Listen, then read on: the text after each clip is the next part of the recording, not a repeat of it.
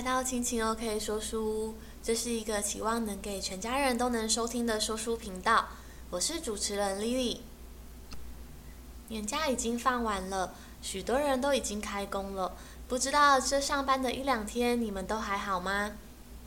新年的假期，我们有了和家人跟亲戚朋友相处的机会，那终于又回到了公司，我们也有了机会和我们的同事还有上司主管相处。人始终不是一座孤岛，所以不管我们走到哪里，总有人际的议题与我们息息相关。本期节目想要和各位听众朋友分享的书籍是《惯性讨好：不再无底线迎合，找回关系自主权的十八堂课》。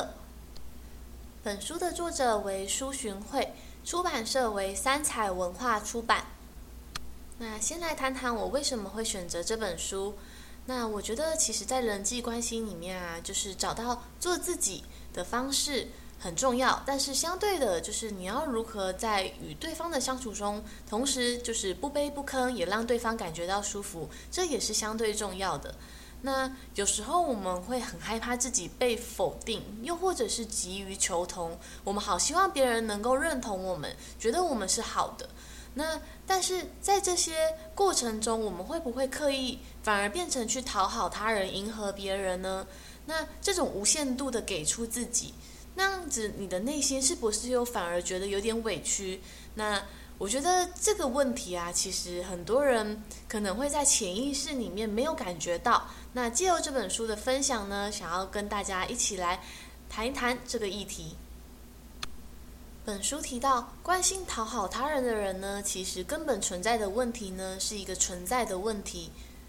也就是说，他们对于自己的存在啊，感觉到不安，感觉到焦虑，那他们觉得自己很弱小，是个弱势，又或者是他们想要成为别人口中或眼中认可的那个样子，于是他感觉到自己的生命卑微到可有可无，好像任何事情都必须要满足对方的认同，他才会感觉到自己有存在的价值。其实在我看来啊，这样子为了求取认同的对别人好啊，其实是一种很假象的表面，因为其实你的内心是感觉到委屈的，所以你总感觉自己是在不平衡的付出状态。而且我觉得有时候如果你刻意的把自己的姿态放得非常的低，反而会让那一段人际关系里面，就是对方跟你的相处，就是感觉到有点不自在，因为那个你就是并不是很真诚很真实的你，你只是为了要讨好他而产生的那一个你。作者提到啊，之所以刻意讨好的问题是在于存在的议题啊。那我想分享他书中一段很棒的话，在这一生之中，我们都不需要因为自己的存在而感到抱歉，任何生命的存在皆非从亏欠开始。人与人的相处之间啊，需要一个界限。那有时候当我们人与人的相处啊，失去了那个个体界限，那我们就很容易寄生在他人的情绪里面，就是我们很容易因着别人的心情起伏，又或者是他人的评价，你就觉得好像情绪快要被淹没了。那么人之所以会成为一个具有讨好倾向的人啊，其实可以追溯到就是他的家庭背景，又或者是一个社会灌输给他的价值观。像是呃很多的社会文化，他可能会鼓吹就是诶无限度的付出，又或者是好还要更好，又或者是吃为苦中苦，方为人上人，吃亏就是占便宜。那诸如此类的呢，都是要告诉我们说，诶，我们要特别去承受那些磨难跟痛苦，我们才能够有所成长。那这个潜移默化呢，也会让我们觉得我们需要在对待他人的时候，需要无止境的付出，去奉献自己。许多伟人的他们具有爱的行为呢，就是会被表彰成诶他们是无私的奉献。那因着这样的社会价值观的灌输，就是好像想到自己的人，反而有时候会被冠上了自私的名号。他会觉得诶你好像都只考虑到你自己，那你这样就是一个很自私的人。但是作者问我们，就是为什么我们人一定要做到如此无私呢？为什么我们要牺牲奉献才是人们心中的完美跟神圣？那么家庭关系对于一个人的影响呢？作者提到啊，有时候我们的出生可能未必是在父母最相爱的时候，又或者是我们的出生未必是在父母他们学会懂得爱的时候，那不管基于怎么样的原因啊，就是在那个情况下，我们仿佛会觉得自己的出生带着一种亏欠，我们好像会隐隐约约的感觉到，诶，是不是因为我们的出生，我们的存在，让我们的爸爸妈妈原本就很难以承担的人生又变得更加沉重呢？那当然有些家长啊，就是很不好的示范，他们可能会说，诶，都是因为你，所以我才不能怎么样，比如说，诶，都是因为你的出生，所以我才没有办法去追求我自己想要的人生，去追求我的梦想。对，那从小到大接受这样子观念灌输的孩子呢，他们更会带有强烈的亏欠感，那他们就会觉得，诶，我必须要借由讨好他人，我才能够得到认同，因为他从小就是必须借由这样的方式讨他们爸爸妈妈的喜爱，好像爸爸妈妈才能够接受他一点点。不过事实上呢，事实是，就是其实这一切啊，就是你认为的无能为力，其实都并不是你的错，就是因为你不能决定你自己的出生。所以啊，假设过去有接受到这一些呃比较负面的讯息啊，其实应该要把这些情绪上的勒索，就是渐渐的赶出你的人生了。我们必须把父母还有我们重要他人的情绪课题与我们自己的情绪课题做一个明显的划分，也就是说，我们不该再寄生于他人的情绪里面。其实我们并不需要刻意的去牺牲自己来换取父母又或者是外人对你的认可。不过呢，我觉得家庭关系啊，对一个人的影响是深远的，但并非完全不能改变，但呃，我自己觉得是其实是需要时间的。而且其实我觉得啊，嗯，有时候你给你的原生家庭一个机会，其实就是给你自己一个机会，你给你自己一个机会去看待已经过了好多年的他们，也许他们有改变，他们有成长，但是你也要必须先柔软自己的心，先改变自己看待他们的态度，你才有可能建立一个新的关系。那这边我想要分享一个就是我自己的观点，就是其实我们在讲家庭关系里面啊，我觉得还有一个对于为人父母来讲，就是也要常常提醒自己的，就是我们常常会觉得我们必须要对孩子无私的奉献，无止境的对他好，这样好像我们才是一个就是足够好合格的父母。那我觉得其实这样子啊，反而也是就是在一个不平衡的关系里面，变成说你刻意去讨好你的孩子。这一段呢，用书中作者的一段话来作结。作者说着，真正的善良其实是有底线的，知道在不能违背和推翻自己的意愿下，赋予自己选择的权利，也不必以必须做到近乎完美的全好、全有、全对的不合理要求来评价自己，不将自己视为一个真实的人来看待，物化了自己，只将自己作为一个安抚别人、满足别人的器具。对，所以其实人啊，只要是人，其实很难完全没有过错。不知道各位听众朋友有没有想过，有时候我们刻意去讨好别人或者是迎合别人，这样的行为呢，可能其实是出自于一种就是防卫的机制，我们为了要保护自己，所以刻意的去让别人喜欢自己。对，那这就意味着就是我们始终觉得自己是不安全的。习惯讨好别人的人啊，他们总是会很容易说出，哎，没关系，我没关系，哎，我不要紧，没关系，你你方便就好，哎，都可以啊，你们开心就好。对，就是这样的人啊，他们常常会把自己的看法跟需求都藏起来。对于他们来讲啊，就是要讲出自己的需求跟想法是一件非常困难的事情。即便他们口头上非常快速的回答别人 OK 没有问题，但是未必在他们的内心就是是真的没有问题的。那为什么明明有问题却还要勉强自己呢？因为惯性讨好的人呢、啊，他们很害怕被贴上不好的标签，他们会觉得假如自己是没有成就的，又或者是在他人眼里是无所事事的，他们就会感觉到非常的不安跟内疚。也就是说，他们是借由就是外在的评价来决定自己的价值感。不过这样的价值感啊，就是通常就是很薄弱，对，因为别人不可能就是无时无刻都在你的耳边，就是告诉你你很棒，你很好。即便你真的很棒很好，也不会有人永远都在你耳边告诉你这件事情。所以就是那一句，内心强大才是真正的强大。在我活到就是现在这个岁数以前啊，我觉得我自己好像有一半的人生好像都活在就是会想要刻意去讨好别人，希望别人就是来认同我。其实就是这样还蛮蛮辛苦的，对，因为我觉得自己会这样，是因为我认为那是我觉得在关系里面都是不安全的，所以我没有办法放心做自己。就是我很害怕，如果我不这么听话，他们会不会不喜欢我？就是我会不会就是失去这段关系？会不会就被抛弃了？那书中也有提到啊，他说就是身为家里面就是老幺的孩子，通常就是也更有可能会就是想要去刻意讨好，原因是因为他上面可能有他的其他兄弟姐妹。那在我们家也是，就是我有一个姐姐一个哥哥，那从小我们家就是就有所谓的封建制度，就是说呢，哎，好像姐姐叫哥哥去做什么，哥哥再叫妹妹去做什么，那最小的我当然就没有人可以就是再被我叫了，所以就是我仿佛只能就是听着他们的话。对，那一方面就是可能不听话的话，可能就是哥哥姐姐就是可能会当时就是会给我不好的脸色看，那我可能就会觉得，哎，他们是不是不喜欢我？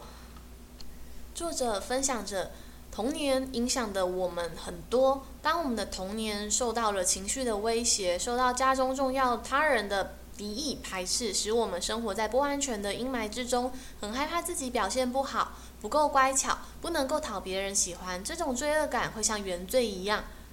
会让你不断的强迫自己要得到别人的满意，得到别人的认可。不过呢，就是我们现在都已经长大成人，也有了自己独立的思考能力，那我觉得去了解过去自己可能会怎么样，并不是好像是要呃追溯自己过去的童年有多不幸，而我觉得反而是一个就是工具，让你厘清了你自己跟过去的关系。那当你能够好好的安慰过去的自己，其实我觉得你好像会更有勇气来爱现在的自己。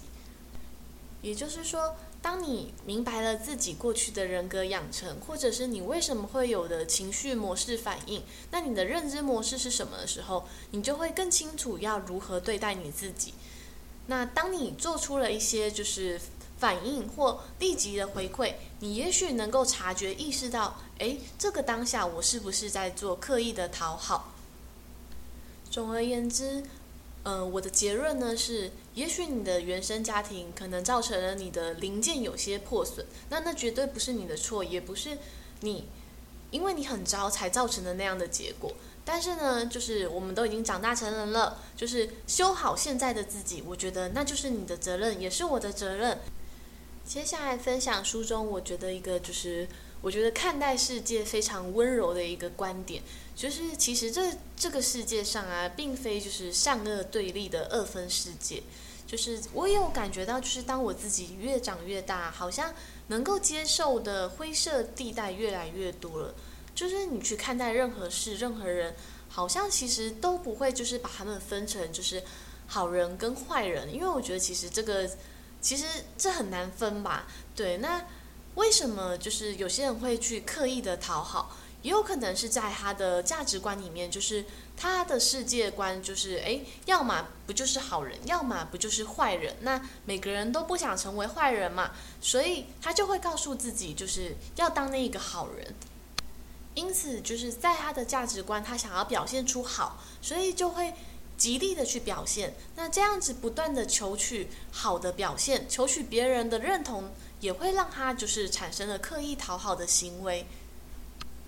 我过去啊，其实听到就是如果有人说，哎，我是完美主义者，就是我会觉得他是就是一个优点，但是其实我后来啊，觉得其实完美主义并不是全然的优点。因为当你极端的想要某方面的完美，你就会失去了另一方面的平衡。对，那这种就是事事要追求完美的状态，在作者的言论中呢，其实也是一种刻意讨好倾向的人会有的征兆。因为他们很害怕就是任何一丁点不好的评语会沾到他们的身上，他们害怕自己听到别人的指责或者是纠正。对，那所以嘞，就是某一天开始，其实我几乎不会就是告诉别人说，哎，我觉得我有完美的倾向。对，因为我觉得当如果你意识到这个问题存在的时候，我觉得那反而是你要去极力意识到而改善的一个地方。当我意识到啊，完美主义并不是一个该被拿来表扬的优点的时候嘞，其实我就不会用这样的语言来介绍我自己，因为我觉得语言对一个人的形塑是非常有影响力的。也就是说，你常常在用什么样的语言来思考，其实你很有可能就会变成那样的人。那当然，就是我不希望我自己是一个呃，在某方面过于追求完美而失了其他方面平衡的人。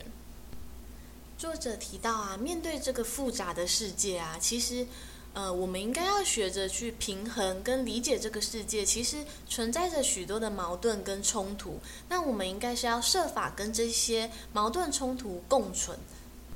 也就是说呢，其实这个世界啊，并不是就是简化过后的二元对立，那我们认识这个世界啊的处理系统呢，其实应该要有更多的余裕跟空间。那我们要能够接受那些灰色地带，它就是真实存在我们的生活之中。那其实我们好好的跟它和平共处，其实也是无妨的。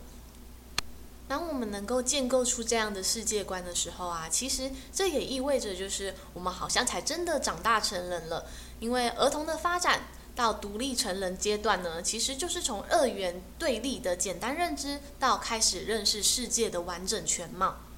在这个世界上，就是没有绝对好人，也没有绝对的坏人，所以就是我们也不要用这个过分苛责的眼光来看待自己。那这样子我们就不会想要刻意展现出就是圣人或者是完美的一面。我觉得当我们就是不太用力的去讨厌，太用力的去喜欢，反而才能够真正的达到内心的平静。那作者也说着，就是找到内心真正和平平静的人，才能真正的懂得跟这个世界和平相处。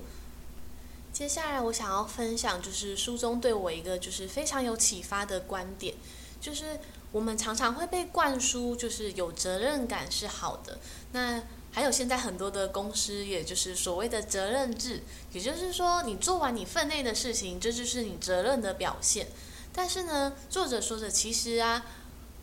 过度的责任感啊，其实是来自于过度的内疚感。那这一份责任感呢，也并非来自现实可达成的，而是来自道德伦理上的高理想、高要求，达不到的时候还会发生道德性焦虑。那这也就是弗洛伊德精神分析理论说的来自超我的压迫。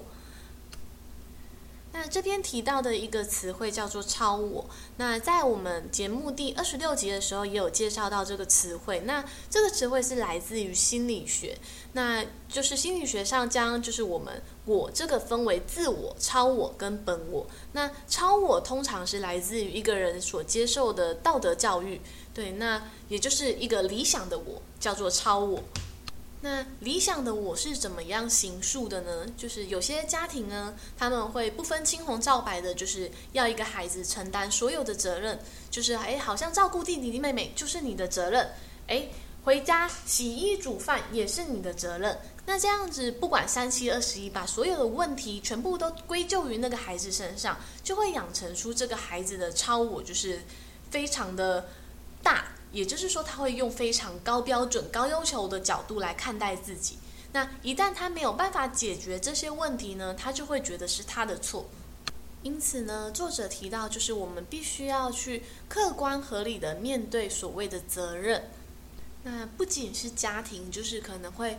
导致我们的超我非常的膨胀、非常的大以外呢，还有就是书中也有提到，就是有一些宗教啊，他们会以道德圣者的姿态要求就是人类摒除一切的人性，活出圣洁的完美神圣使命。那其实这其实以正常人的角度其实是很困难的嘛，但是当他们没有这么做到的时候呢，就是他们的超我就是会开始抵触到他他们自己，那于是就会产生所谓的道德性焦虑。作者分享呢，就是像这样的心理迷宫的形成啊，其实是因为那些人通常都已经先认同了别人假定你生命中必定会犯错，那可能就是诶你必须要不断的洗刷自己的罪恶，那因此你一开始就被设定为恶的，所以你要用尽你的一生来漂白，证明你是好的，你是圣洁的。那作者说着这样其实违反人性的一些想法啊，其实反而会让你必须要花很多的力气来证明自己的无罪无瑕疵。那这么违反人性这么极端的做法会让你就是活得很累，而且活得刻意讨好，那你会时常觉得自己就是没有做好，那担心自己会不会犯错，那慢慢的你可能就会有一点神经质。所以呢，作者说真相是什么？真相就是你生来无罪，也不曾对谁有任何的亏欠，你不必成为任何的圣人，也不用成为圣女，你只要在你的这一生中呢，就是慢慢的体悟生命的心安理得，不用老是怀着抱歉的心态过日子，不用觉得自己有错。还有呢，更重要的就是即便被讨厌了也没有关系，对，因为这是你人生的课题。作者在书中也引述了一本就是《被讨厌的勇气》，那那本书呢就是曾经非常的红嘛，那作者有提到其实害怕被讨厌啊，其实算是生物的本能，毕竟我们人就是一旦知道了自己被讨厌，可能就会与群体的连结，就是互相依靠的需求社会本质会遭受到破坏，不仅得不到群体的认同和接受，也是直接间接的影响到个人的生活资源。那毕竟我们人的生活需求是跟这个社会群体紧密连接的，所以在我们人类的本质中，其实你很难完全去除害怕被讨厌的这个想法。所以呢，就是当我们想要运用出就是被讨厌的勇气，该要怎么用呢？其实应该要分层的方式去思考，也就是说我们必须要区分出来哪一些人或哪一些群体他们讨厌我，我也可以接受，这也是没有关系的，又或者是说把这样的在乎程度降低。那哪一些人我是希望被对方认同，被对方重视，不希望被他们讨厌，那在这样的互动关系中呢，就是我们就要积极的去建立一个正向的沟通方式。那我觉得不管是在《被讨厌的勇气》啊，还是在这本书里面，我觉得在他在谈人际关系有一点非常重要，就是当如果你想要跟对方建立关系的时候啊，其实最重要的呢是了解真实的对方，不管你是在跟他的互动还是他的对话，其实好的相处品质都来自于更多的了解。就是有些人的付出，他们可能是单方面的主观的自以为是，他们认为这样是对对方好，可是也许你给的对方根本不需要，反而有可能是一种压力。作者这边呢，就是也谈了很多有关于就是完美主义，对，那这边呢，作者提到就是如果你是一个过于追求完美的人，那你有多想追求完美，多想讨好所有人的期待，那其实就意味着你有多害怕被别人讨厌，这其实也显示了其实你是多么的不愿意接受真实的自己。那我觉得其实我们人都可以就是追求进步，但是在这个要求自己变好的过程中呢，其实并不是为了想要取悦他人。这边提到就是并不是为了想要取悦他人，你好像会觉得说哎，好像我就是不要去在乎别人的感受，但是其实这反而是反过来的哦，就是因为如果你刻意的带着执着心去追求完美的话，其实在你的人际关系里面反而是一个单向的，因为你很在意别人看你的方式，那你是用你自己的想象想象别人可能会这样看你，但这样缺乏双向的人际关系，其实是很少真正和别人交流跟对话的。因此呢，作者说其实你愿意给自己一个喘息的空间，其实也就是愿意给别人一个机会来了解你。我觉得透过这本书的阅读呢，作者点出了很多点让我们思考及面对真实的自我，包括我们真实的情绪。有时候人可能会害怕承受一些负面的感受，那其实我们生活在这个世界上，其实不可能完全没有负面的感受嘛。那有些人可能他们会太害怕去承受，例如是失落的感受，但是作者说如果别人已经预料到你无法承受失落感，会害怕失落发生，那么对方也很有可能利用及操纵你的无助跟恐惧，来对你进行更多的滥用及支配。当我们足够懂得珍惜自己的时候呢，就是其实你会更有办法去意料到你身边的人是否是真正的珍惜你。那很多以爱为名的枷锁，就是他们会用爱来做情绪的勒索，就是会说，如果你爱我，你就必须去怎么做，如果你不去这么做，就代表你不爱我。但是呢，往往这样的语言一出，其实让人感觉到的是爱吗？还是其实是一种委屈呢？人心里的伤啊，可能没有办法一夜自愈，所以当我们如果带着内心那些未疗愈的伤痛，那进入一段人际关系的时候呢，有时候可能就会出现了，就是让自己委屈，停留在那一段也许没有那么健康的人际关系里面。在人际关系里面啊，其实也有所谓的沉没成本。什么是沉没成本呢？沉没成本它其实是出自于经济学和商业的一个决策。那它的意思呢是说，过去已经发生而且不可回收的成本。那有时候啊，我们无止境的对一个人好，对一个人付出，觉得他有一天他一定会懂得珍惜我，那你就是在等那个有一天他会回来珍惜我，因为你觉得过去已经对他付出了很多，你没有办法离开那个不爱你的人，所以就会又再陷入一个你不停的讨好他，然后不停的期待他对你有所回应，有所回报。那作者说，其实啊，这样的情况下，我们真正要努力的是做对自己那个不离不弃的人，勇敢承认自己爱错人了，并学会勇敢的拥抱自己。看这本书的时候啊，其实会有很多的一些问题，就是反问自己，那同时也是一种反省。比如说，我有没有就是对别人就是不断的讨爱，又或者是我在讨爱的过程中有没有刻意的去讨好。那有一些人他们先天就是爱的能力比较薄弱，作者说，如果你非得要去和一个没有能力回应你的人去讨爱，那么你就会觉得非常的累。那真正的问题呢，其实不在对方，而是在你身上。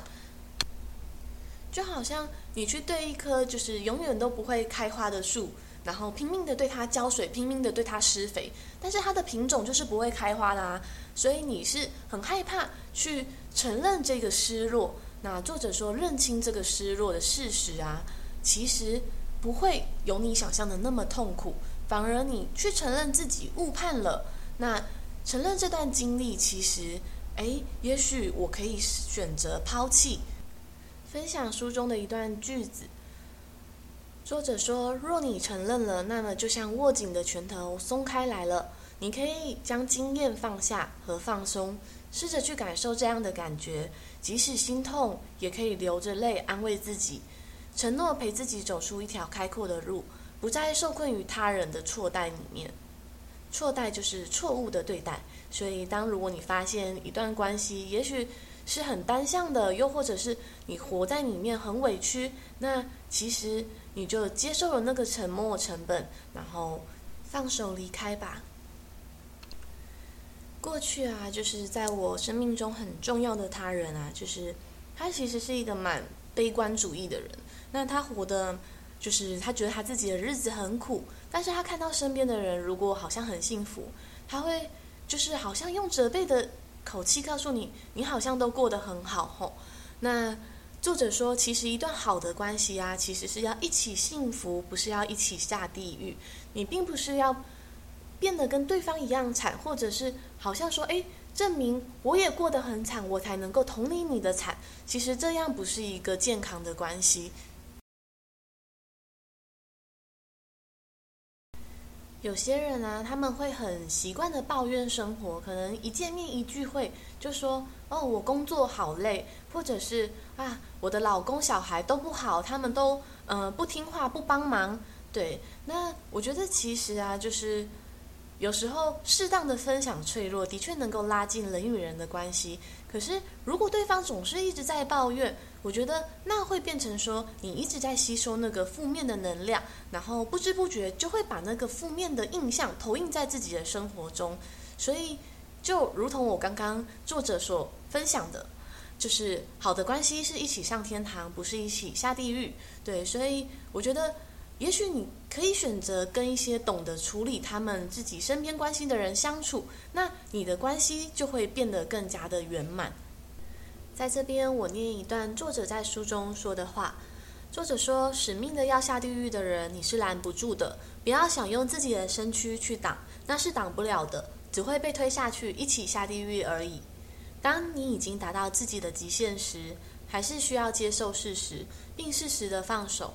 如果你尚且珍爱自己的生命，就需要为自己提供安全和保护。若以牺牲自己的方式挽救别人的人生，那就需要有觉悟，你成全的只是自己的意识，而不是为了所求他人的亏欠。所以呃，这段话就是我觉得就是当如果你觉得自己要去爱一个人的时候，你的爱就是是你不会期待对方对你有所回报的爱，那样子的爱才会建立在一个比较健康的关系。不知道你有没有想过，就是不断讨好别人的那一方究竟是强者还是弱者呢？那作者说，其实给予跟付出啊，不是为了区别强者跟弱者。那通常比较善于就是讨好别人的那一方，其实通常是比较有能力的人。那这样的人呢，除了惯性被弱势者绑架以外呢，有时候他们也会长期困在自己的神经罪恶感里面，就是会不断的陷入自己要拯救弱小的处境。那些被拯救情节绑架的讨好心态啊，很有可能就是吸引更多就是这种不对等的关系进到你的人生。那些人呢，不是比你更弱势或者是更无助，不然就是非常自大自恋，不然就是非常自我中心的人。那这个时候你因为内心的伤还没有愈合，你自然的就会就会无意识的投射你自己本身缺失的情感，并转移那样的情绪到他人的身上。然而这样的关系里面啊，其实通常都是不平衡的。节目的尾声想用一段话来呼应我们今天的主题。作者说，相信自己，你的好不需要来自讨好。那我们一开始在节目的初期有谈到说，刻意讨好的人可能是对于自我的存在感觉到焦虑。那作者说着，若没有先接纳和信任自己，无法对自己的存在认同并感到安稳的话，我们终究会在关系中不断的从他人的言行举止里看见一个没有被尊重和重视的我。所以说，有时候你觉得当对方为什么要这样对你的时候，很有可能是你给了对方机会那样子对待你。建立平等的关系，从提高自尊开始。当一个个体他过度的害怕冲突跟与别人有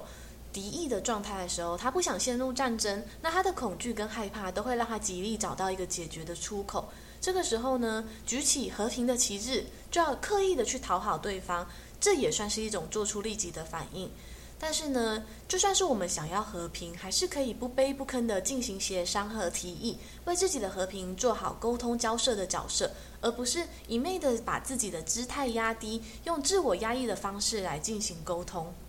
当我们能够用一个尊重自己的角度看自己，不把自己习惯当成弱者，不要把自己弱化，那这个时候不是代表我们一定要一直证明自己很伟大，或者是拥有很高的地位或权利，那而是我们了解了生命的本质，每个人都有基本的生存、尊严和价值。那当我们这样懂得看待自己的尊严的时候，也会更懂得尊重别人。